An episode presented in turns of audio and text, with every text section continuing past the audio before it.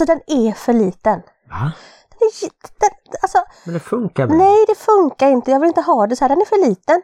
Men när, när skulle du behöva en större? Jag vill ha en större, alla vill ha en större, alla pratar om att det är bättre med en större. Jaha, jag tycker den känns helt normal. Ja, du tycker det, men det är inte du som ska använda den. Men vad ska jag göra då? Du får göra det som en man ska göra. Ja, ja, jag köper väl en större airfryer då. That your life is dull and grey. My only answer is hey, hey, hey, hey. Let's go crazy in the wild, and if by chance we make a child, that just means that we're alive and healthy. Hej och välkomna till avsnitt 258 av Bonuspappan och Plusmamman, en podd om livet i en bonusfamilj med tyngdpunkt på föräldraskap och relationer. Vi sänder i samarbete med Hallands Nyheter, dagstidningen i Varberg och Falkenberg med omnejd. Dagstidningen i eran brevlåda ifall ni bor här nära oss. Men annars kan ni läsa den på www.hn.se. Hade en punkt för mycket där. Nej, det tror jag inte. Man Det behöver inte ha World Wide Web längre har jag hört. HN är alltid igång dygnet runt numera. Även Martin, han är en sån nyhetsbevakare även när han sover. Så kan han ibland säga "Aj, det där har jag inte hört något talas om. Jag jobbade lite i helgen med en intervju med Miss Li. Det är det som eh, min kära fru klagar lite på. Nej, jag klagar inte. Du pratar i sömnen ibland och då känns det som att du är på jobbet fast vi är hemma. Ska vi berätta lite vad som har hänt den senaste månaden kanske? Ja, det är ju äntligen dags för ett nytt avsnitt av våran kära podd. Och den kommer ju numera bara en gång i månaden, alltså den sista som är idag den 28. Och jag tänkte egentligen att vi börjar på den 31 januari eftersom det var en väldigt viktig dag. Det var din födelsedag. Min födelsedag. Och den var ganska packad av saker. Jag lämnade blod, vi spelade kort, vi var på Pinchos, vi var på bio. Just det, vi hade en, ett eget litet firande där eftersom vi hade firat med hela familjen den 30. Ja, vi har ju ett tredagarsfirande där. Den 29 som är Sagas födelsedag, den 30 som är vår förlovningsdag och den 31 som är den viktigaste, bästa och största dagen på hela året, nämligen min födelsedag. Och sedan dagen efter den 1 februari så hjälpte ju jag Saga att flytta från en lägenhet till en annan liten lägenhet. Det är ju hennes tredje flytt på ett år faktiskt. Så är det när man bor i andra hand, men nu har hon ju fått i första hand kan man säga. Ett för evighetskontrakt. Jag tänkte att vi skulle ha den lägenheten, liksom pytsa ut ett barn i taget. Ja, så och kan sen det så kan kanske. det bli min lägenhet när jag lämnar dig när alla barnen har flugit ut. Precis, och apropå Saga så fyllde ju hennes sambo-särbo-pojkvän Amadeus fyllde år den tredje. Det roliga med Amadeus är ju att vi hittade ett kort på Saga och Amadeus när de är ungefär ett till två år gamla kanske. Och då sitter han faktiskt bredvid henne och ser lite kärleksfullt på henne redan då. Så att om man kan tala om um, meant to be så är det väl verkligen Saga och Amadeus. Och ett annat kärlekspar i vårat hus är ju Lycke och hans flickvän Bella och de är ju med båda två i musikalen Chicago. Ja, eller man ska kalla dem för Roxy och Amos kanske då. Mm, det är två av eh, rollerna som de spelar där. Nu har den slutat visas men eh, det var ju fullsatt många dagar och eh, vi var väldigt imponerade. Roxy är ju inte så snäll mot Amos. Bella är ju mycket, mycket snällare i verkligheten kan jag säga. Mm, det är väl tur det. Det är mycket tur det. Jag tyckte nästan lite synd om Lycke, när han, eller om Amos. För han Jaha. blir ju så bortskuffad och syntes inte. Det är han som sjunger den här kända Mr. Cellophane. Att han är genomskinlig, ingen ser honom. jag tycker att du hade passat bra i den rollen. Jaså? Ja men jag känner det, du hade kunnat spela den bra. också. Lite humoristiskt, fast jag kan inte sjunga lika bra som Lycke. Nej absolut inte. Det är inte många som kan. Han sjunger jättebra. Vi är så stolta över honom och även över Bella för att hon är ju liksom i familjen nu Ja. tycker jag. Ja. För övrigt så har vi ju spelat mycket spel den här månaden för vi har ju utökat vårt spelgäng genom att starta ett spelgrupp Tjosan på Facebook precis så vi har träffat massa nya människor. Det är lite kul. Ja. Men eh, vi har haft olika spelkvällar. En hade vi ju då på alla hjärtans dag som varje år infinner sig i februari och varje år så tänker Martin att varför ska det finnas alla hjärtans dag och varje år så tänker jag yes det är alla hjärtans dag! Och så fick du en liten present. Jag fick en liten present. Jag kommer inte ihåg nu vad det var. Jo, jag fick pennor! Och hårfärg. Jag vet inte om det är så romantiskt att få hårfärg på alla hjärtans dag. Fanns det i samma Här, butik bara. Du är gråhårig. Täck över det. Nej, men vi har spelat eh, Gin Rummy också, det är ett kortspel. Det tog lång tid. Seven Wonders har vi också spelat. Ja. Vem vann Gin Rummy förresten? Det talar vi inte om. Vem vann Seven Wonders? Vann du Gin Rummy? Det brukar ju vara jag och Marie som vinner det. Vi har ju också gått på bio ganska mycket. Ja men det är ju en också ny grej, är det inte bio, det har funnits kanske i över hundra år men vi har ju sett lite fler filmer nu eftersom du har hoppat in och börjat jobba på bio. Ja, jag tycker att alla ska göra som jag gör. Man ska ha ett jobb som är ens fasta jobb där man går till. Sen ska man ha ett hobbyjobb som man går till bara för att det är så jäkla kul. Mm. Man känner ingen press, man kan bara Nej. hoppa in och känna lite Jag bara så här går där och poppar popcorn och säljer läsk. Det är jättekul. Jag älskar det. Och så får jag ju gå på bio. Så vi har ju sett Ant-Man och Fableman. Den tyckte jag om. Heter den Fablemans? Ja just det, det är ju Steven Spielbergs, den nya som är Oscars eh. Det är nog min favorit av dem också. Operation Fortune var ju med som en billig James Bond-film. Och sen tror jag att du var och såg Megans skräckfilmen som inte var så bra. Och så såg jag Magic Mike tillsammans med Anneli. Just det. Sen blev hon sjuk en vecka efter det, jag vet inte varför. Vi var helt själva på bion faktiskt. Jag sa det, vi måste ju göra någonting för att vi är själva. Typ ta av oss topless eller någonting. Men vi gjorde bara det att vi ställde oss upp mitt i filmen. Jaha, så Ja. att ni skymde Ja. ingen. Nej men precis, bara för att man Just. måste ju ha gjort någonting när man är själv i biografen. Det är sen gammalt. Ja, sen har jag spelat lite jazz och sen så har vi faktiskt eh, varit med om att starta en liten bokcirkel. Men jag har ju slarvat lite där för jag har haft så mycket annat att läsa och lyssna på. Alltså jag har gjort dubbelt för oss. Jag har både lyssnat på boken och läst den i den fysiska formen. Så att det kan väl räknas att vi... Du sa det som att det är vi som har startat bokklubben. Det är det faktiskt inte. Utan det är ju en helt annan kvinna som jag nu inte kommer ihåg vad hon heter. Anna-Lisa kanske? Ja, det är något liknande. Ja men det är kul. Det är alltid kul att du alltid är en man bland massa tanter, hör jag säga, massa kvinnor. Jag var ensam man där precis som eh, när vi tränade Step Up en gång i tiden. Ja, jag vet inte. Är det för att män inte förstår hur roligt det är eller är det för att du inte förstår hur tråkigt det är? Nej, det är för att jag följer med dig medan andra män kanske stannar hemma och inte vill eh, träffa sin fru så ofta. Va? Vad hemskt. Vi träffas ju alltid. Härom eh, veckan så träffades vi i skogen också. Vi var ute och gick i Åkulla med våran hund och våra kära vänner. Det var väldigt trevligt. Mm, det var lyckat allt förutom att eh, korvkokningen inte riktigt funkade för att Jag tänkte du skulle säga förutom att Tony visade rumpan, men sen så pratade du om korv istället. också. Korven visade han inte. Nej. Nej. Ja, men det var ju jättemysigt och lyckat och härligt också för Parker att få promenera omkring ordentligt. Sedan var vi ju på en föreläsning om autism som jag blev eh, berörd av. Det var Martina Valerius, prästen som eh, berättade om sin familj och eh, sin dotter. Ja, och hon har ju även varit gäst i våran podd. Just nu kan vi inte riktigt avgöra vilket avsnitt det är, men det är bara att googla på Martina Valerius och Bonuspappan och Plusmamma så kommer det fram. Vi satt ju faktiskt, vi var fyra stycken och eh, 50% av oss grät. Ja, så var det nog. Mm. Ja, det var väl nästan allt det. Ja, nej men det var det väl. Det var ju väldigt mycket tycker jag på blotta 28 dagar som februari innehåller i år. Vi har ju bokat Londonresan klart för mig och Saga. Det har ju bara tagit fyra år eller vad var det? Det var ju innan pandemin som vi bokade in den. Ja, det blev inställt och så fanns det biljetter sen att hämta ut. Men det tog lång tid att hitta en helg. Eh, och sen så har ju vi fyllt på hemmet med några saker, bland annat en airfryer. Ja, och det är faktiskt så att jag tyckte att den var för liten och sen eh, två dagar efter vi hade köpt den lilla så köpte jag en stor.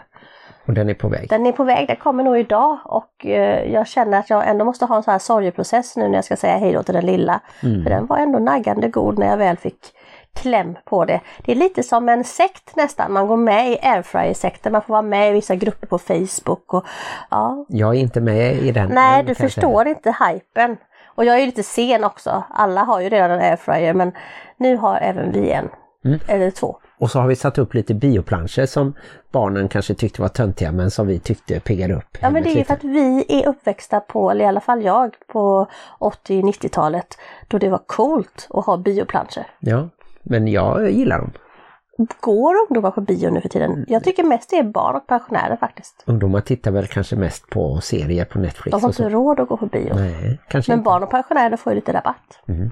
Undrar om du skulle kunna säga att du var pensionär? Tack, men det tror jag inte. inte än. Inte riktigt än. Vi ska snart eh, gå in på vårt diskussionsämne som denna veckan är rättvisa. Ja, det hade vi kanske kunnat sagt innan vi sa allt det andra för att liksom hålla nu. kvar människor i lyssnandet.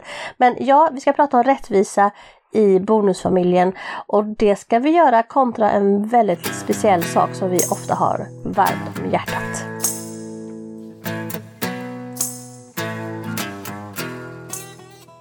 Ja, vi har ju pratat om rättvisa i bonusfamiljen förut men inte på det här sättet. Och hur tänker du att vi ska lägga upp det? Jag tänker att mycket av Martin och Maria är två människor som älskar kärlekens fem språk Ja. på olika sätt och vis. Så har vi haft med det i podden. Både författare och eh, även egna diskussioner runt just de här fem speciella språken som vi då tydligen använder oss av både när vi vill förmedla kärlek men även när vi vill få kärlek. Och då tänkte jag att vi skulle liksom fläta ihop det med det här temat rättvisa. Vi har ju en diskussionsgrupp på Facebook som heter Bonusfamiljernas diskussionsgrupp och där fick vi in ett anonymt brev som handlade just om det här med rättvisa. Och det är ju lite speciellt i bonusfamiljer. Mm. Och de fem kärleksspråken är ju då tid tillsammans, bekräftande ord, beröring, gåvor och tjänster. Ja, och innan vi går närmare in på just de fem punkterna så tänkte jag också nämna fem andra punkter som man kanske måste beröra när man ska prata om just det här med rättvisa i bonusfamiljer. Och då har jag fem punkter som är så mycket som boende, rum och mat körde jag ihop till en punkt där. Mm. Två, sparande. Kanske då lite mer ekonomi, ekonomisparande kan vara den punkten. Semestrar är en punkt och fritid då kanske, semestrar och fritid, jag vet inte. Och födelsedagar, alltså bemärkelsedagar och då kanske man är mer så här gåvor och sånt, födelsedagar, gåvor. Och den sista punkten, fritidsaktiviteter. Mm. Och då vill du koppla de här till kärlekens språk alltså? Eh, nej, inte riktigt. Eh, Det kommer liksom på slutet sen. Aha, Vi okej. vet inte. Vi har inte övat det här överhuvudtaget, men vi kör tänker jag. Så att jag börjar fråga dig, vad tycker du om... Det finns ju olika sorters familjer där det finns till exempel barn som bor heltid.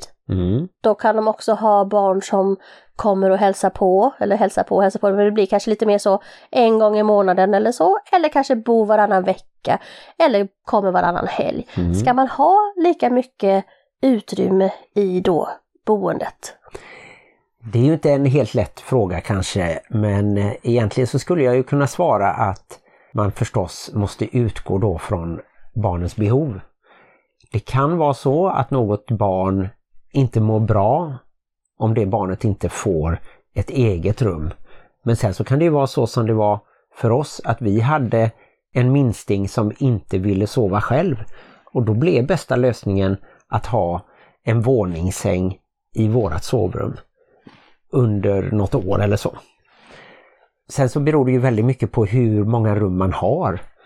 Nu när vi flyttade till en villa så fick vi ju fem sovrum och då kunde alla barn ha ett eget sovrum.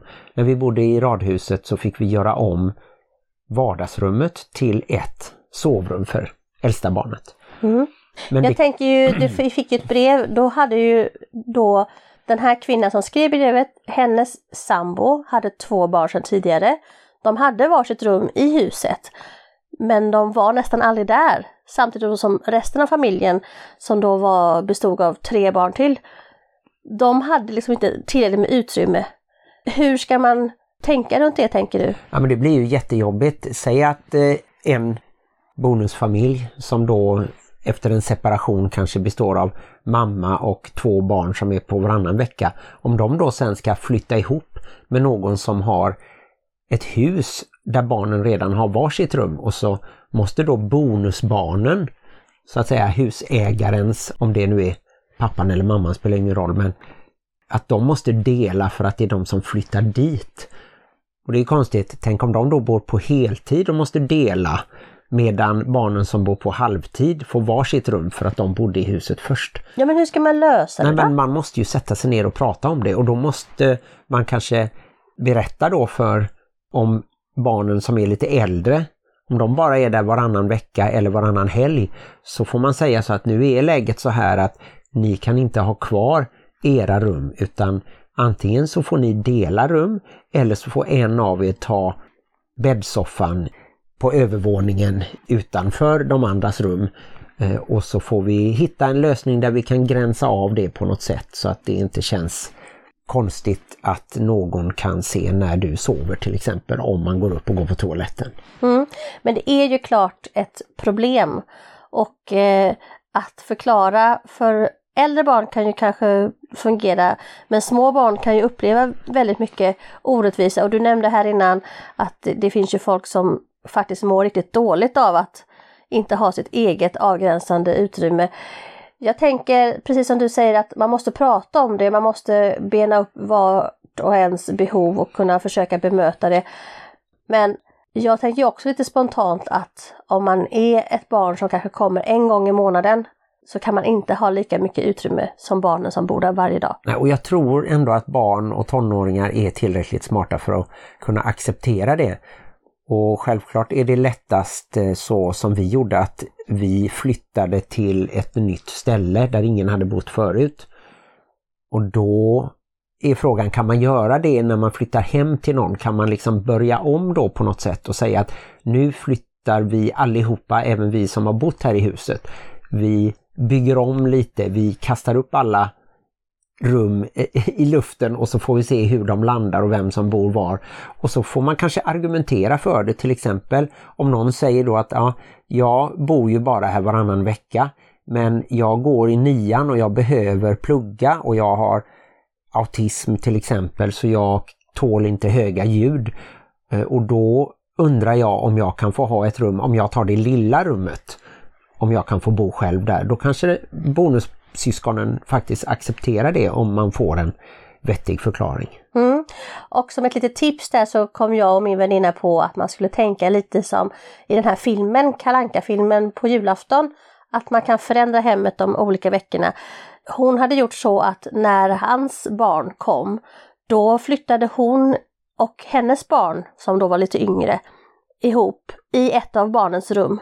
Så att då fick ju dels pappan fick ju ett rum som han kunde då dela med den ena sonen var det i det här fallet och sen så hans dotter fick ett av de andra barnens rum då tillfälligt när hon var där och hälsade på. Så att man inte ser det så statiskt kanske tänker jag, att man kan ändra lite. Det är klart att man kanske inte kan tapetsera om och ta ner planscher och, och sånt men ändå fundera på att nu när de är här kan man kanske vara lite gästvänlig då och se att de kan få ha det bra de, den helgen de är här. Mm. Och sen så ändrar vi om och är på annat sätt alla andra dagar. Ja, jag tror att man får eh, anpassa sig efter den situationen där man är och sen så får man ju också förstå att det är en ganska stor förändring att flytta och att flytta ihop med någon och för ett barn att få bonussyskon och att få en bonusförälder till exempel.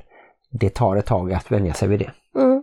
Men det är nog bra investerade pengar att försöka i alla fall att ge varje barn utrymme och som i vårt fall så bjöd ju vi på vårt utrymme. Vi hade ju inte mycket utrymme, vi hade ju inget vardagsrum till exempel så att Saga kunde ha ett eget rum. Mm.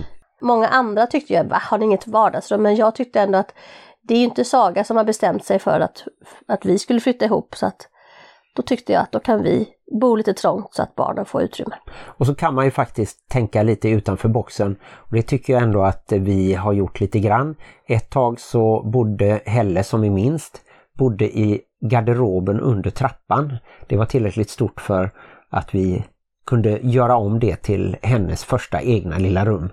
Och vi hade även en säng som vi monterade ovanför trappan. Lite i luften, den flygande sängen som vi sa. Och den funkade ju delvis även om ingen hade det liksom som ett permanent rum. Men jag det... hade det som ett permanent rum på slutet. Som din så var det min cave. woman cave. Och eh, du kanske mindes att vi först när vi flyttade in så hade vi ett rum i rummet. Vi byggde ett rum inuti det stora rummet. Ja men det minns jag också. Med eh, bokhyllor och sånt. Ja och hos de äldsta barnens biologiska pappa där gjordes också en garderob om till ett litet rum med en eh, loftsäng. Och det funkade ju bra ett tag också. Men eh, vi går väl vidare här och eh, det inlägget som vi fick i gruppen det handlade om just det. Och det var det här med sparande. Hur ska man göra ett rättvist sparande till barnen som då har olika föräldrar på den andra sidan. Ja, det är ju också jättesvårt eftersom alla familjer har lite olika ekonomiska förutsättningar och det kanske är så faktiskt att för att man ska kunna leva ett eh, hyfsat liv så får lönerna gå åt till det och då kanske man inte har råd att åka på semesterresor. Man kanske inte har möjlighet att spara pengar till barnen. Bästa skulle ju vara om man bestämde att ja men vi föräldrar i denna bonusfamiljen och den eller de föräldrarna i den andra bonusfamiljen sparar lika mycket på ett gemensamt konto som barnen då får när de är 18 till exempel. Då lägger man några hundra i månaden i bästa fall eller så. Men går inte det, då är det ju faktiskt upp till den som kanske har pengar över att ge till sina barn. Och då kan man ju sen inte klaga på att ja men det är ju mina pengar bara som barnen nu använder till någonting. Då måste ju ni betala något annat motsvarande. För har du väl gett bort någonting så kan du inte kräva att ditt ex ger lika mycket i efterhand. Ja, nej men där är jag ju med dig för jag tycker ju oftast inte man kan bestämma vad de gör i det andra hemmet. Det som eh, den som skrev det här inlägget hade funderingar över var ju att hon hade sina barn på heltid och eh, de pengarna som hon fick då för underhåll och så satte hon in till barnen på deras konton. Och han hade också barn sedan tidigare och hade då inte samma möjlighet att sätta in några pengar. Han hade inte barnen på heltid så han fick ju inget underhåll eller så för barnen. Så han sparade inte lika mycket till sina barn. Och då tyckte att det fanns en viss orättvisa där. Ja, just det. Ja, jag kan förstå det också och det kan ju bli ännu krångligare då om man får ett gemensamt barn. Och då tycker man ju att då ska ju det gemensamma barnet få det lika bra som ens egna biologiska. Men om mina och dina biologiska barn inte får samma förutsättningar, om vi då till exempel skulle ha delat upp ekonomin på det sättet, då skulle det bli kanske orättvist gentemot det gemensamma barnet om man skulle spara för det då. Ja men det är mycket bättre att göra som vi gör, vi sparar inga pengar till Nej, barnen. vi har faktiskt inga pengar att spara till barnen just nu, men vi ger ju mycket till dem ändå, eh, så att säga löpande. Och alltså vi, vi låter alltid så fattiga att... när du berättar om oss Martin. Men det är ju sant att vi inte har haft något Det är för att Martin spara. har sina egna pengar undansatta någonstans där ingen vet vad de är. du menar att eh, vi kunde köpa ett hus? Det var nog då som pengarna tog slut. Ja, men jag har ju dig som barnens försäkring. Alltså om du dör så ärver jag dig och sen så ärver de mig. Ja, så kan man också se det. Nej men jag förstår att det kan vara krångligt men det blir ändå orättvist mellan bonusbarnen eftersom de sen har andra biologiska föräldrar i en annan bonusfamilj som de också då får olika mycket av. Så att jag tror att man helt enkelt inte ska jämföra så mycket när det gäller vad du sparar till dina biologiska barn och vad din partner då sparar till sina biologiska barn.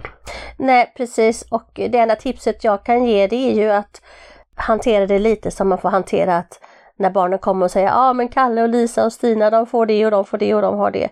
Så får man ändå försöka säga ja men det här är vad jag har möjlighet till. Mm. Och i vårt fall så har ju jag sagt till mina barn i alla fall, eftersom du har inga biologiska barn, det är bara mina biologiska barn i den här bonusfamiljen.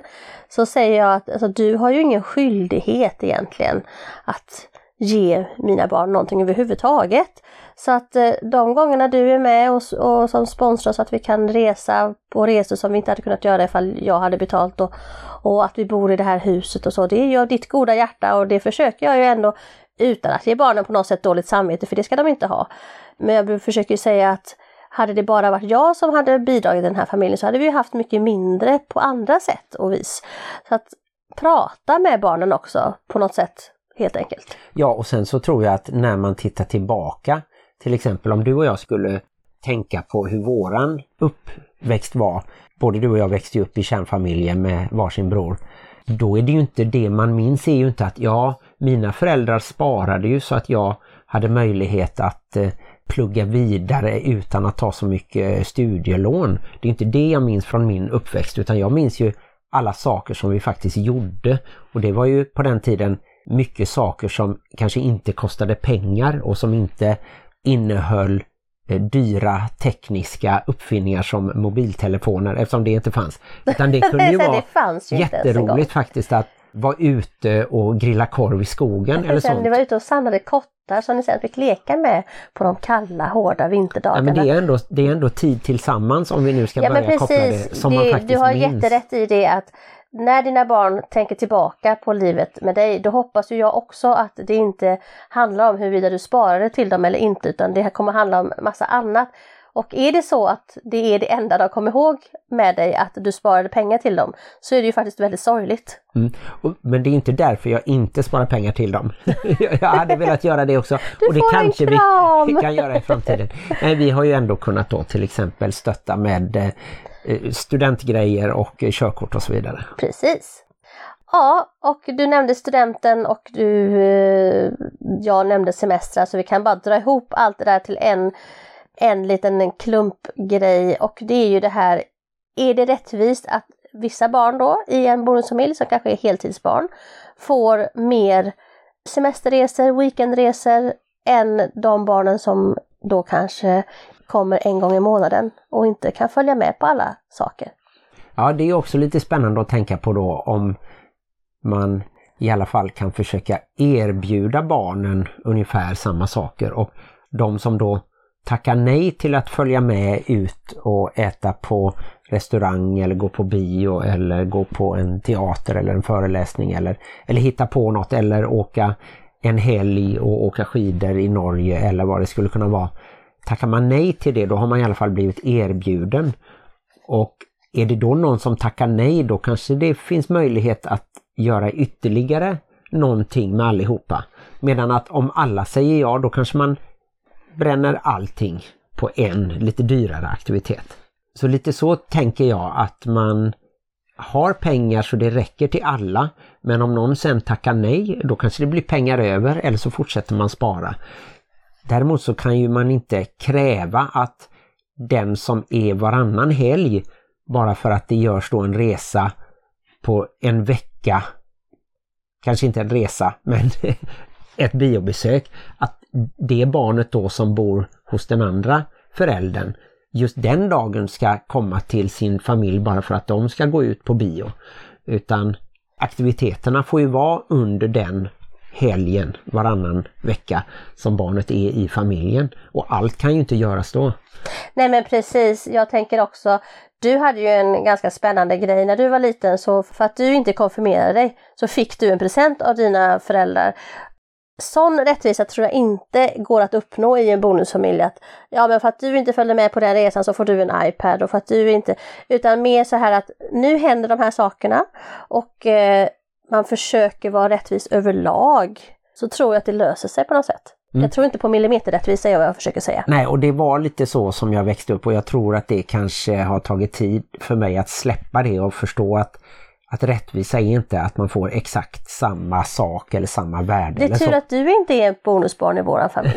Ja, kanske. För det hade ju inte gått. Då hade du tyckt att det var orättvist. Men det var inte mitt påhitt kan jag säga. Det var inte så att jag krävde någonting. Så var det. Du, så här, vad är man, man går i åttan, la dig ner på golvet och skrek för att du inte fick någon present. På den tiden så var det ju nästan alla som konfirmerade sig och jag och några till som kände att det inte var någonting för oss. Vi konfirmerade oss inte. Och Då tycker jag straff istället. inte någon present då. Men två år senare när min bror konfirmerade sig, då tyckte mina föräldrar att ja men då kommer vi ju köpa en present till honom. Då blir det orättvist. Varför ska Martin bli utan present för att han inte Ja, det där var sig? bara konstigt. Hade David inte heller konfirmerat sig, då hade ju ingen fått någon present. Det är som om jag doktorerar och liksom eh, blir nobelpristagare eller någonting så ska du också få ett nobelpris fast du inte tog nobelpriset. Ja, konstig jämförelse som jag inte riktigt eh, förstod så. Men vad jag tycker är i alla fall att om ett barn väljer att ta körkort så stöttar man det barnet så gott man kan. Om sen nästa barn väljer att inte försöka ta bilkörkort, då kan man inte kompensera det utan då är det ett val att man inte gör det. Om det barnet sen är 22 och har ett jobb och har flyttat hemifrån, då känns det lite konstigt att man i efterhand då så att nej men nu vill jag ta körkort. Ja men har vi inga pengar då så är det lite för sent och om du har pengar nu så får du faktiskt bekosta det själv kan jag tycka. Ja, så den punkten kan vi väl dra samman med att det finns ingen millimeterrättvisa när det gäller semestrar och aktiviteter i en bonusfamilj. Men att man försöker ändå att kommunicera en rättvisa överlag och över tid. Och samma sak med födelsedagar och julaftnar och annat så blir det oftast i skilda och ombildade familjer att barnen får ha två födelsedagar och två julaftnar.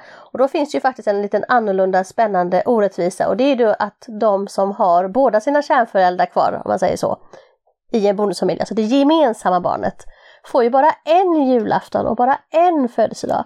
Är det rättvist? Ja, det beror ju också på. Där tycker jag nog ändå att man skulle kunna tänka att vi ger våra barn presenter och julklappar för ungefär lika mycket pengar. Firar du två födelsedagar så kanske du får två presenter värda 500. Bor du i en kärnfamilj och du har motsvarande ekonomi så kanske du får en present för tusen. Men menar du då att man ska kompensera att det andra barnet får från sina andra föräldrar till det barnet som bor på heltid? Ja, det blir lite konstigt, det, det blir inte rättvist. Det blir faktiskt på ett sätt lite konstigt, ja. Vi har ju ändå gjort så att vi har många gånger när eh, vi ska fira jul eller fira någons födelsedagspresent slagit ihop och tagit hjälp av lite släktingar. Även vi säger min pappa är med och min brorsa är med och sådär. Så att det blir lite större julklapp eller present. Ja, jag vet inte om du riktigt förstod. Jag tänker att om du och jag hade haft ett gemensamt barn, vi säger Parker är vårt gemensamma barn. Han bor här hos oss alltid. Han får ju bara dig och mig här alltid. Medan då de andra åker ju då till sina andra pappor i det här fallet. Så får de en julafton till och en födelsedag till och flera julklappar och flera presenter. Tycker du att vi ska kompensera Parker för detta då? Som är då ja. våran hund om någon undrar vem Parker är. Egentligen så tror jag att man skulle kunna säga till det gemensamma barnet att det är så mycket skönare att växa upp utan att behöva flytta mellan föräldrar och utan att behöva kanske ha en bonusförälder eller två och så att jag tror att man skulle kunna säga att den fördelen skulle kunna väga upp om det nu då blir lite färre julklappar eller så. Och det kan ju vara väldigt svårt för ett barn att se det. För att ofta kanske det är till och med att man vill ha många julklappar även om de inte är värda lika mycket. Får man bara en julklapp som är lite dyrare så känns det ändå lite mindre på ett sätt. Jag har ett tips där i alla fall. Och det är det här att barn får ju oftast väldigt mycket julklappar och väldigt mycket födelsedagspresenter. Så ibland kan man faktiskt smussla undan några och det kanske är svårt att smussla undan de som de får av någon annan. Men ibland kan man faktiskt tänka sig att ja, men jag behöver inte ge just nu. För han får så mycket av de andra just nu. Ja. Så då när de andra åker iväg till sina julaftnar och sånt, då kan jag ge mina presenter. Förstår du vad jag menar? Ja, just det. Så att det... Um, så då blir det som två, som fast det ändå inte är ja, två. Ja, just det. Ja, men det tycker jag låter bra också. Ja, det är mitt tips i alla fall. Så att jag tänker att vårt tips överlag är ju att skippa det där med millimeterrättvisa, det kommer aldrig att funka. Men hitta små spännande lösningar på situationer. Och man behöver ju då inte göra som mina föräldrar när jag var liten, där alla i min familj hade två namnsdagar och jag bara en. Så mamma hittade på att jag också hette Torborg så att jag också fick två namnsdagar. Så så behöver man inte hålla på. Men det kanske var så mer för när jag vi växte upp. Jag var väldigt att, bortskämd. Ja men också att... Jag fick en cykel en man, gång på min Torborgs namnsdag. Ja. ja. Men den kanske du hade fått ändå, att du behövde en cykel. Ja, det kan så vara så. att det mer var en anledning att du fick den på just den dagen. Det kanske var lite mer millimeter rättvisa för de föräldrarna som var födda på 30 och 40-talet och hade barn på 70-talet till exempel. Att, att det var så trenden var. Ja, eller så var det bara att jag var väldigt bortskämd. Jo, men eh, det här med rättvisan finns ju en likhet med mina föräldrar. Jag tror faktiskt att jag är det barnet som har behandlats orättvist på det sättet att jag har fått mer än min bror. Mm. Ja, förlåt Han klarat Håkan. sig bra. Ja, förlåt att jag tog mer plats tid, utrymme och kärlek från våra föräldrar. Men vi ska snabbt avrunda innan jag ska gå ut och in på det sista. Det här med fritidsaktiviteter. Ja. Det kan ju också vara väldigt olika när man bor i en bonusfamilj. Där är det ju lite klurigt då till exempel om en förälder tar med sitt eh, biologiska barn på en speciell fritidsaktivitet som han eller hon själv kanske utövar. Är det någon som gillar att åka skridskor så kanske barnet vill göra det. Ska den föräldern då kräva halva avgiften av den andra vårdnadshavaren och hur blir det då för bonusbarnen som inte får följa med och så vidare? Ja, det var ju snarare det jag tänkte på. Det här med att en del barn kan ju då få mer möjlighet att utöva mer och olika fritidsaktiviteter än då kanske ett barn vars förälder då inte har samma ekonomiska möjligheter. Då blir det ju att barn som lever under samma tak har olika möjligheter att utöva fritidsaktiviteter. Hur ska man tänka runt detta? Mm. Jag tror ju lite så också att man får se att man får ju med sig av sina föräldrar olika förmågor eller saker man övar upp. Har man en pappa som är duktig på att, eh, som min pappa till exempel då, lägga upp och eh, sy in sina byxor, då kanske jag kan lära mig det också. Du kanske inte vet det att min, min pappa gör sånt? Jag kan tänka mig det, så din pappa är från Småland Ja. och det är mycket mer ekonomiskt att eh, lägga in sina egna byxor eller vika upp dem eller sätta lappar än att köpa nya. Ja. Men det är lite tråkigt då ifall det andra barnet, inte för att jag förstår att det är en fritidsaktivitet, får då Levis jeans nya och det andra barnet får lära sig att sy in sina. Nej, men till exempel då att någon gillar att vara ute utomhus i skogen och någon gillar att vara inne och spela dataspel med en av sina föräldrar. Då, blir det ju ändå så att man får olika förmågor som man kanske hade fått i en kärnfamilj också. Det är ingen fara att man har olika intressen och olika saker. Nej men om jag då ska ta det till sin spets. Vi säger det ena barnet har en mamma som äger en häst. Så det barnet kan få rida, få all utrustning och så då dens barnens bonussyskon har ingen förälder som har en häst och de har inte råd att låta det gå på ridskola. Hur ska man hantera det? Men det beror ju också lite på vad man har för uppdelning av sin ekonomi.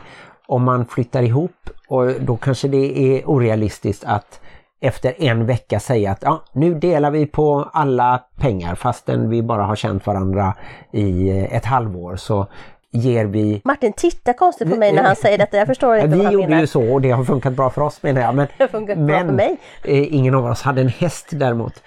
Eh, men då tycker jag att har du bott ihop ett tag och bonusbarnen också vill testa att rida, då tycker jag att det skulle vara jättetaskigt av, vi säger då som du säger, en bonusmamma som äger en häst eller sköter om en häst och kan ta med Nej, sitt det var en biologiska barn. biologisk mamma i det här fallet.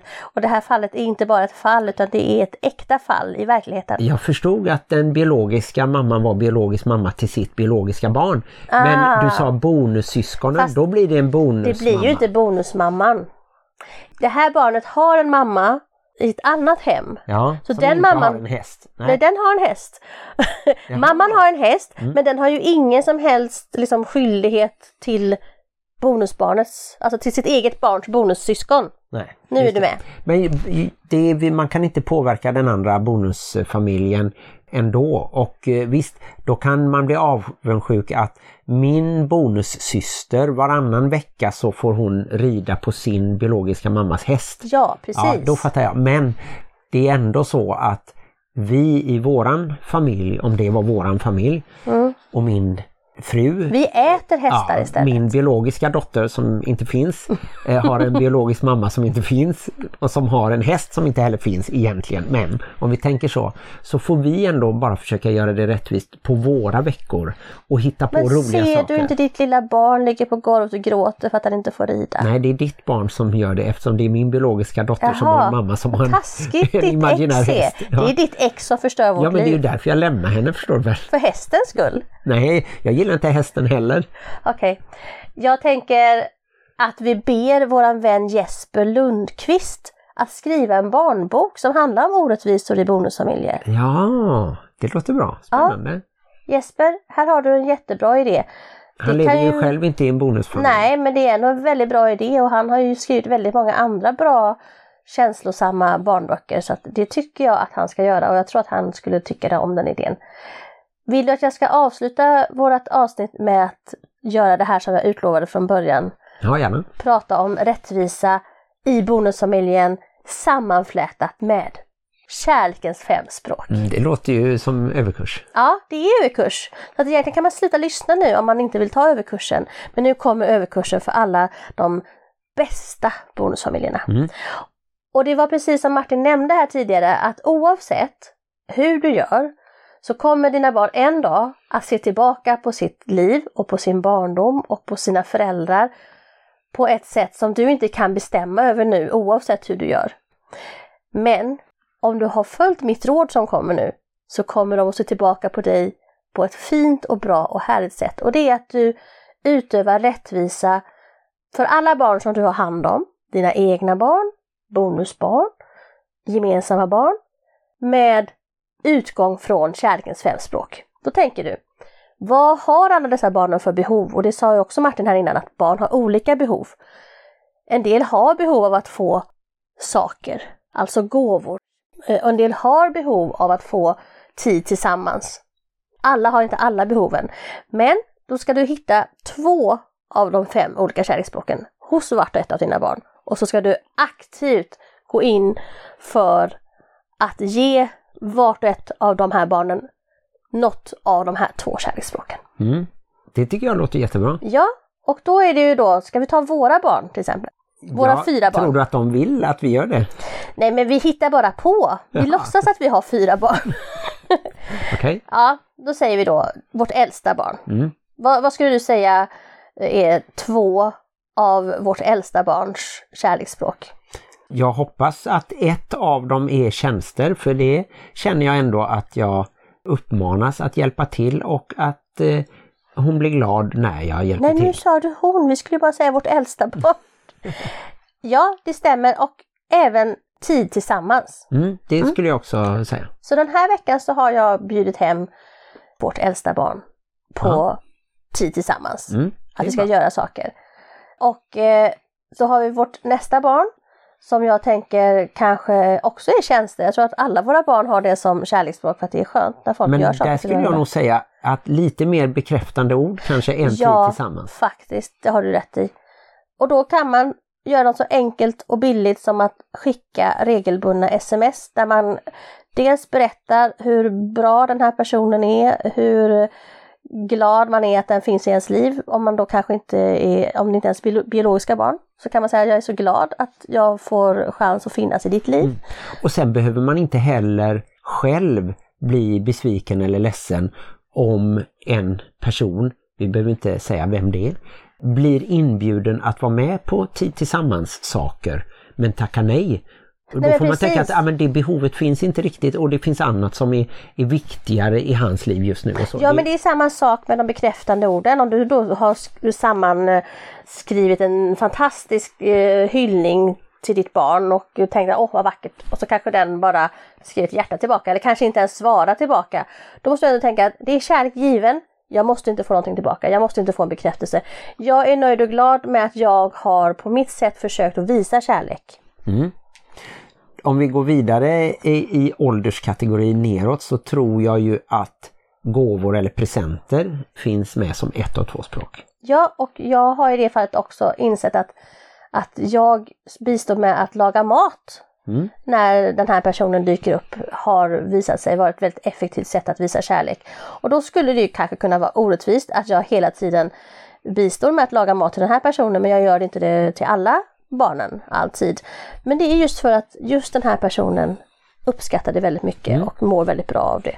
Men där är inte, tycker jag inte lika tydligt heller med tjänster utan där finns ändå kanske en liten mer del av att det barnet vill klara av saker själv eller, eller vill känna att man inte står i någon slags beroende skuld till någon eller så. Men samtidigt eh, även där får jag möjlighet att hjälpa till eh, ibland och så.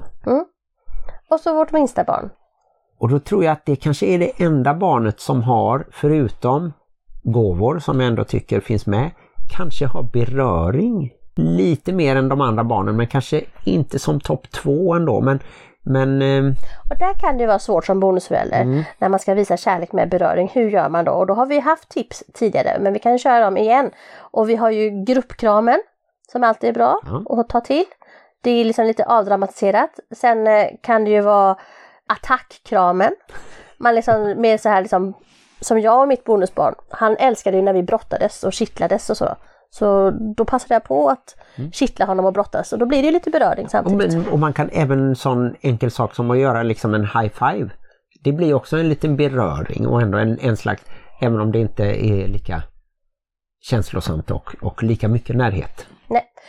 Och eh, i vårt fall så har vi faktiskt haft tur för att det minsta barnet säger ju till när den vill ha beröring, kliar Ja. mig på ryggen och, och pillar mig i håret och sådär säger de. Så att, Då kanske ändå tid tillsammans är ändå en del av det, även om det också förändras i just den här tonårstiden. Att man då vill kanske ha mindre tid tillsammans för att man behöver vara för sig själv och eh, bli lite vuxen och, och ta lite avstånd från föräldrarna också. Ja, man får nog kanske se över det över tid och överlag. Men nu fick ni vara med om våran diskussion runt det här med vad har våra barn för kärleksspråk. Och grejen är ju inte att ni ska ta exakt samma, för det, ni har inte exakt samma barn. Utan grejen är bara att man ska ta sig tid att sätta sig ner och fundera och tänka. Man kan till och med skriva ner det.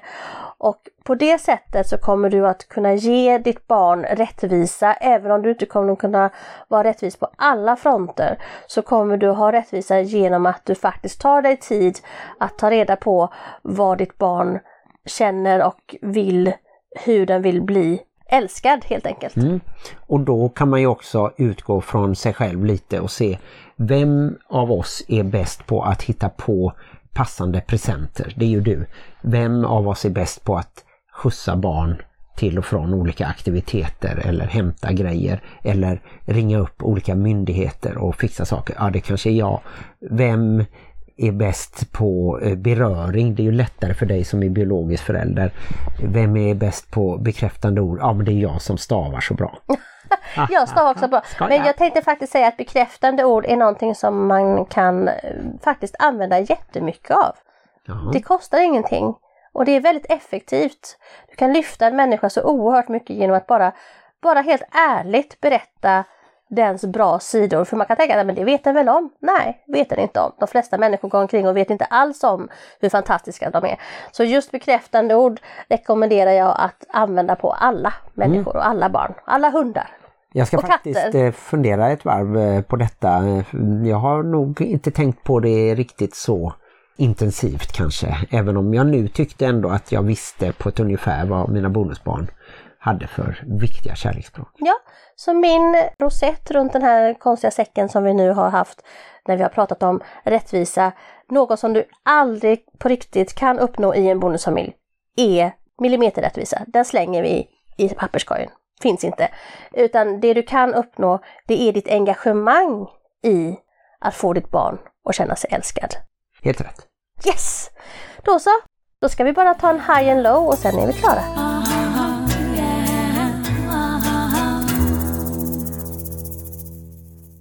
Ja, då ska vi alltså avsluta med en high and low och jag har faktiskt hunnit fundera ut någonting. Va? Så jag kan börja. Vilket fusk! Mm. Vi ska ju köra helt rått. Min low är att vi faktiskt har svårt att hinna med podden.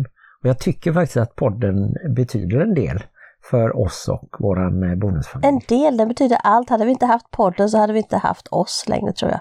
Men då är det ju ändå bra att vi har oss trots att vi bara ger ut ett avsnitt i månaden. Det är ett naggande gott avsnitt. Det är ju som det som det finns få av. Det är ju värdefullare. Mm. Sen är min haj att eh, du har ordnat både en spelgrupp på Facebook och många spelkvällar och fått in både nya och gamla vänner i familjens liv, även om det är mest vi kanske som träffar dem. Plus att vi får gå på bio oftare eftersom du har börjat hoppa in där som ett extra jobb. Så jag eh, vill tacka dig för att du ordnar eh, många olika små hajar under månaden som jag får vara med på. Jag gör mitt för att haja vårt sociala leverne. Men eh, barnen är ju med också. Ikväll kommer ju barnen att vara med när vi ska ha våran måla på bordet kväll. Det blir spännande. Ja, Men då ska väl jag säga min high and low. Det tycker jag. Och jag har ju varit så här självransakande och duktig och läst Kai Pollak-boken som du har gett mig och sådär.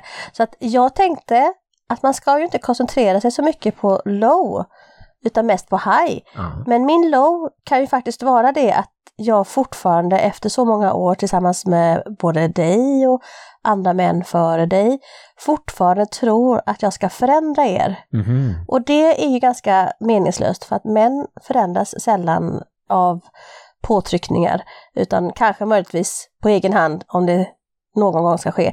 Men i alla fall så lägger jag ju alldeles för mycket energi på att säga att du borde vara så och göra så och inte göra så. Så att det är en low, att jag fortfarande inte har lärt mig det, att man ska bara förändra sig själv. Mm. Så jag tar med mig det till mig själv, att det ska inte bli en low igen. Jag ska bara go with the flow, acceptera dig som du är och alla andra människor också. Och det menar jag inte elakt, du är ju väldigt bra så att det är ganska lätt att acceptera dig som du är. Men jag ska även acceptera dina mörkare sidor eller dina trubbigare sidor. För det är hela du. Ja, Ja. tack. Och min high är ju faktiskt ungefär som du, att jag just nu lever mitt bästa och autentiskaste liv. Jag har ju alltid sett upp till mina föräldrar som hade jättemånga stora samlingar där det både lektes och sjöngs och man klädde ut sig och, och det var mycket livat och utan en enda droppe alkohol. Ja. För de var nykterister. Mm. Så att nu lever jag det livet, att jag har mycket folk här hemma och vi har jättekul och folk skrattar och folk vill komma tillbaka och folk tycker att det är roligare än andra saker. Jag kommer ihåg, det var ju faktiskt så att en av de här spelkvällarna så hade en person så roligt så att den skulle egentligen vara någon annanstans sen men den avbokade det för att den ville så gärna stanna kvar. Så att eh, Ja, det tycker jag är ett bra, Ja, bra betyg för våra Mm. spelkvällar. Mm. Så det är också min high, att jag får ha det så bra som jag har det och ha så många fina både gamla och nya vänner. Jag gillar det här med att man träffar nya människor även efter man har fyllt 40. Det var ju mycket lättare att träffa nya vänner när man var mellan 10 och 30. För då fick man kanske nya jobb och man gick på skola och utbildningar och annat och hade kanske andra fritidsintressen. Då träffade man nya människor ganska automatiskt. Men ju äldre man blir så finns det inte så många tillfällen man gör det. Så det tycker jag är extra kul, att träffa nya människor. Bra jobbat! Då tror jag att vi ska stänga det här avsnittet och så ska jag åka tillbaka till Hallands Nyheter och avslöja en liten nyhet om att det blir allsång i Societetsparken i sommar med bland andra Emma Askman från Face 84 och eh, Jessica Herbertsson, musikalstjärna, som just nu syns eh, i Mamma Mia The Party på Rondo i Göteborg. Man kanske ska nämna att det är i Varberg så man inte springer omkring i alla societetsparker i Sverige och letar efter herr Ibersson. Nej precis, allting händer i Varberg. Och oavsett var ni bor i Sverige så kan ni ju faktiskt komma ihåg att livet i bonusfamiljen kan vara besvärligt. Men också härligt. Hej då! Jag kom på en bra sak till som är mer bonusfamiljsrelaterat, som en haj. Mhm. Jag tycker det är så himla mysigt ibland när Helle, som då är ditt bonusbarn och mitt biologiska barn, försvarar dig. typ sådär, om jag kanske säger, ja men Martin, varför svarar du inte? Och hon säger, ja men han är ju på toa. Eller häromdagen när jag sa, ja men ska jag titta på filmen själv då? För du hade någonting annat att göra. Jag Bara, Mm. Nej, du får inte titta på den själv, du måste vänta på Martin.